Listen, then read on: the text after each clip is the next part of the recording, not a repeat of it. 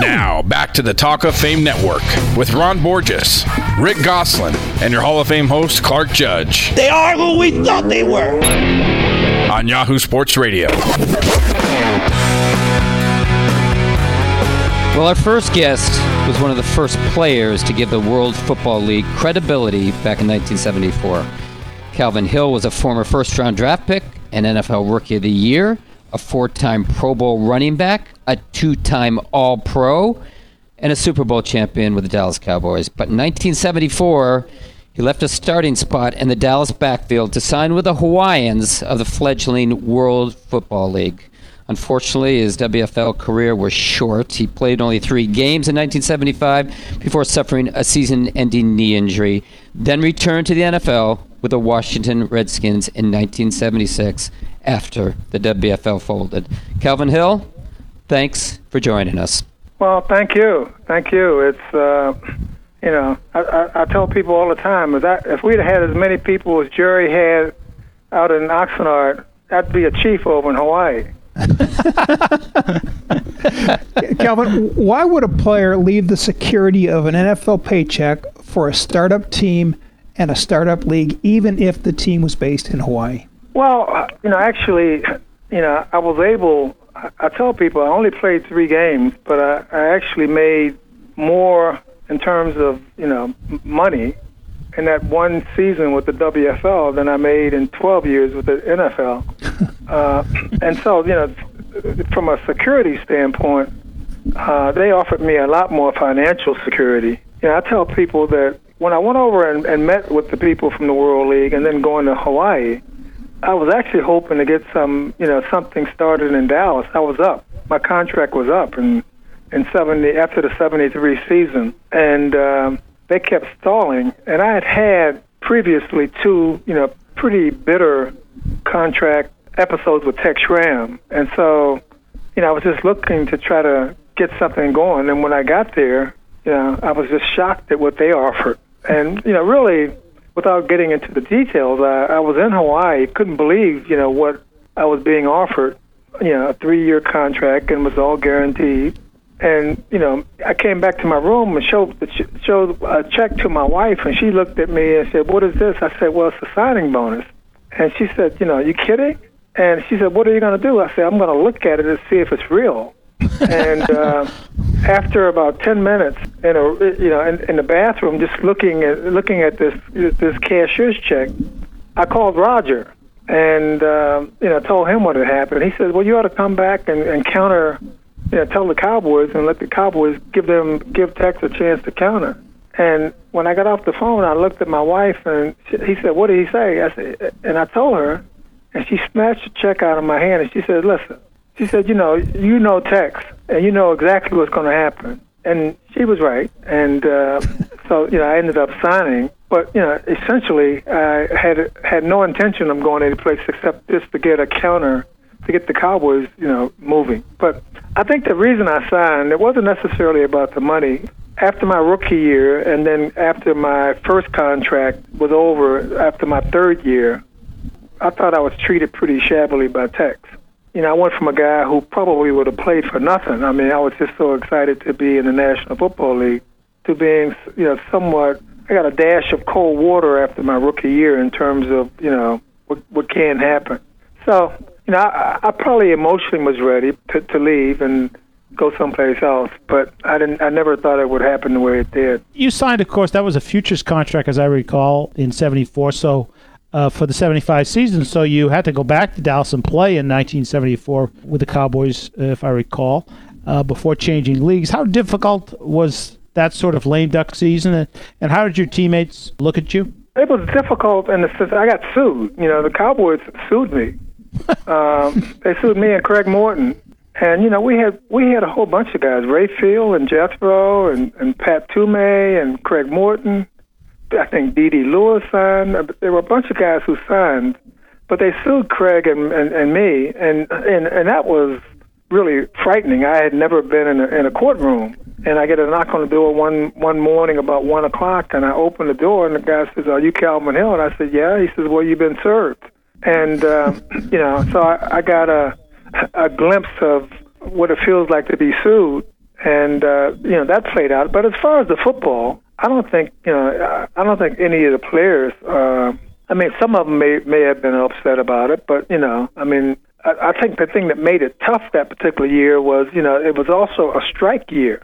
Uh, that was the first year that we, you know, no no freedom, no football. I still have Sure. one of the T-shirts.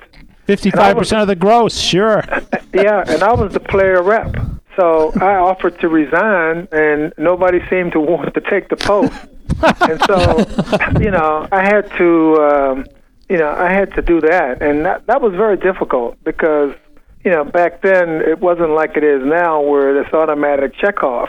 You know, some guy it was a, that Texas is a right to work state, and there were lots of guys who didn't want to pay their dues.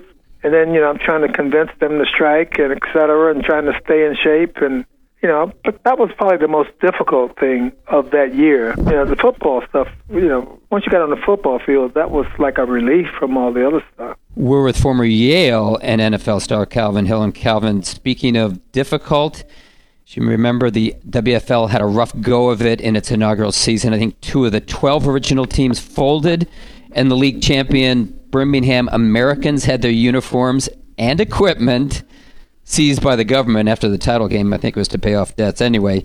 Did you have any second thoughts about signing with the Hawaiians at that point? Well, you know, I signed a future contract, and and and the way my contract was structured, it was guaranteed not by the league or by the team. It was I have what's called an irrevocable letter of credit, and that's you know, I mean, I found out that that's an instrument typically used in international trade, and the only condition I had on, on you know, as far as the letter of credit w- was concerned, was I had to make a demand for my money, and there was no other condition built into that that letter of credit. So I didn't have to play. You know, it was it was designed that way so that if I went there and decided not to play, uh, it would be incumbent upon the team to sue me for the money. And uh, it, it was it was very interesting. The league folded that first year. The, ne- the second year it was reconstituted as the as the new league Inc. And they bought all the assets and none of the liabilities of the the old World Football League. And you know, my only concern was as they reconstituted themselves, you know, that they tried to, you know, make me go to, you know, a smaller market. And uh, you know, I was very concerned that they might do that, that Hawaii might, you know, might drop out. I was actually at the press conference at the Waldorf Astoria the next year when they announced the new league. Chris Hemmeter took over. He became the commissioner, and I was actually in the meeting with uh, John Gilliam and uh, Ted Kwalick, who were you know were also signed to go to Hawaii. And when Hemmeter informed them that they were, you know, that I think Qualick was going to go to Philadelphia, and John Gilliam was going to go to Chicago, and you know they were not t- too happy about that. But I was happy to be going to Hawaii. I was looking forward to to the opportunity to to live in Hawaii. As I look back on it, I'm I'm thankful uh, that I had an opportunity to to live there for a year and a half, and it really, you know, from an educational standpoint and in terms of a lot of things that have happened since, it, it was an eye opener and, and a wonderful place to to spend a year and a half. So I had no regrets.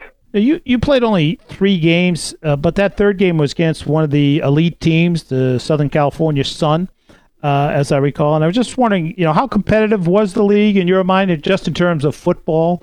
I thought it was pretty good. I mean, you know, it was not the National Football League, but you know, you had quite a few players, you know, who who were were, were really good players, and uh, I mean, I, I thought it was a pretty competitive league. I mean, you know, we didn't we didn't necessarily get a lot of fans, but you know, the football itself was pretty good. Now, you know, it was a it, it certainly was a difference in terms of you know, I mean, we we typically dressed in the hotel and and walked to practice with our uniforms on, uh, and we flew commercial. They weren't charters.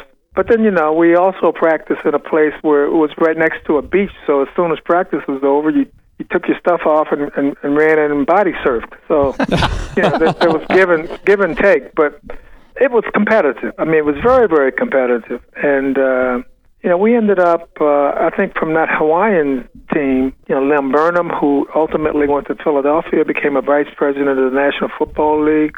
We probably had five or six guys from that team who went on and played in the National Football League. But it was competitive, and you know, it, it was the thing that was exciting is you know some of the relationships I formed with with some of those team members.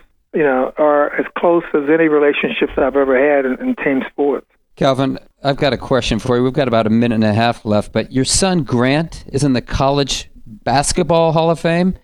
And I'm wondering, did you encourage him to go basketball instead of football, or was that his choice? Well, that was that was his choice. You know, he wanted to play, and I took him to a Pop Warner uh, when he was eight or nine, and and I didn't like the coach. The coach, you know, I think he thought he was the reincarnation of, of Bill Parcells or Vince Lombardi or something. And, uh, and I just said, you know, I'm not going to have my kid, you know, coached by this guy.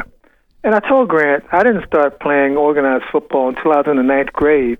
And, you know, I thought that he, I told him, I said, when you're in the ninth grade, you have my permission if you want to try out. An interesting story. He and I were playing tennis at the local high school. He was going into his eighth grade year. And by this time, he played, he, he played in, in the AAU uh, program. And so we're playing tennis, and the local high school is coming out for their first practice. It's in August, and it's hot and uh, you know we're outdoors playing tennis. And I look at the team coming out, and I say, "Well, Grant, that'll be you next year. You know, trying out for the freshman team or the JV or the varsity." And he looked at me and he said, "Dad," he said, "You think I want to have all that equipment on in this kind of weather on that hard field?" And then he pointed towards the gym. He said, "Next year I'm going to be in that air-conditioned building playing basketball." and when I when I, when we went back home, I told my wife, I told her that I said, you know, Grant, that was my first inkling that he might go to college because he was certainly smarter than his old man. he made a Uh, but, pretty good know, choice. I, yeah, I mean, I, you know, I didn't, I didn't keep him from playing. I didn't want him to. Uh, I wanted him to, you know, to do what he wanted to do, but I, I also was not anxious to to turn him over. You know, I mean, it, it was fascinating that some of the kids, you know, eight and nine year old kids, were crying, and he was berating them, and I just hmm. said, "The heck with that." You know, this guy's not going to have you know anything to do with my kid. Hey, Calvin, thanks for stopping by, and thank you for reliving the World Football League. And next time you're on, we're going to ask you about that 29-29 tie with Harvard. Oh, wait a minute. That was a Crimson victory, right? Well, yeah, uh, you know, Harvard wins 29-29. right, greatest headline ever. That's right. They, they, they, you know, they took they took addition. We took calculus at Yale. Ouch. hey, thanks, Calvin. Okay, Thanks, you guys Calvin. take care. Thank you very much. Take care. Bye now. That was former NFL, WFL, and Yale star Calvin Hill. When we return, we'll talk about what made the WFL so compelling. This is the Talk of Fame Network.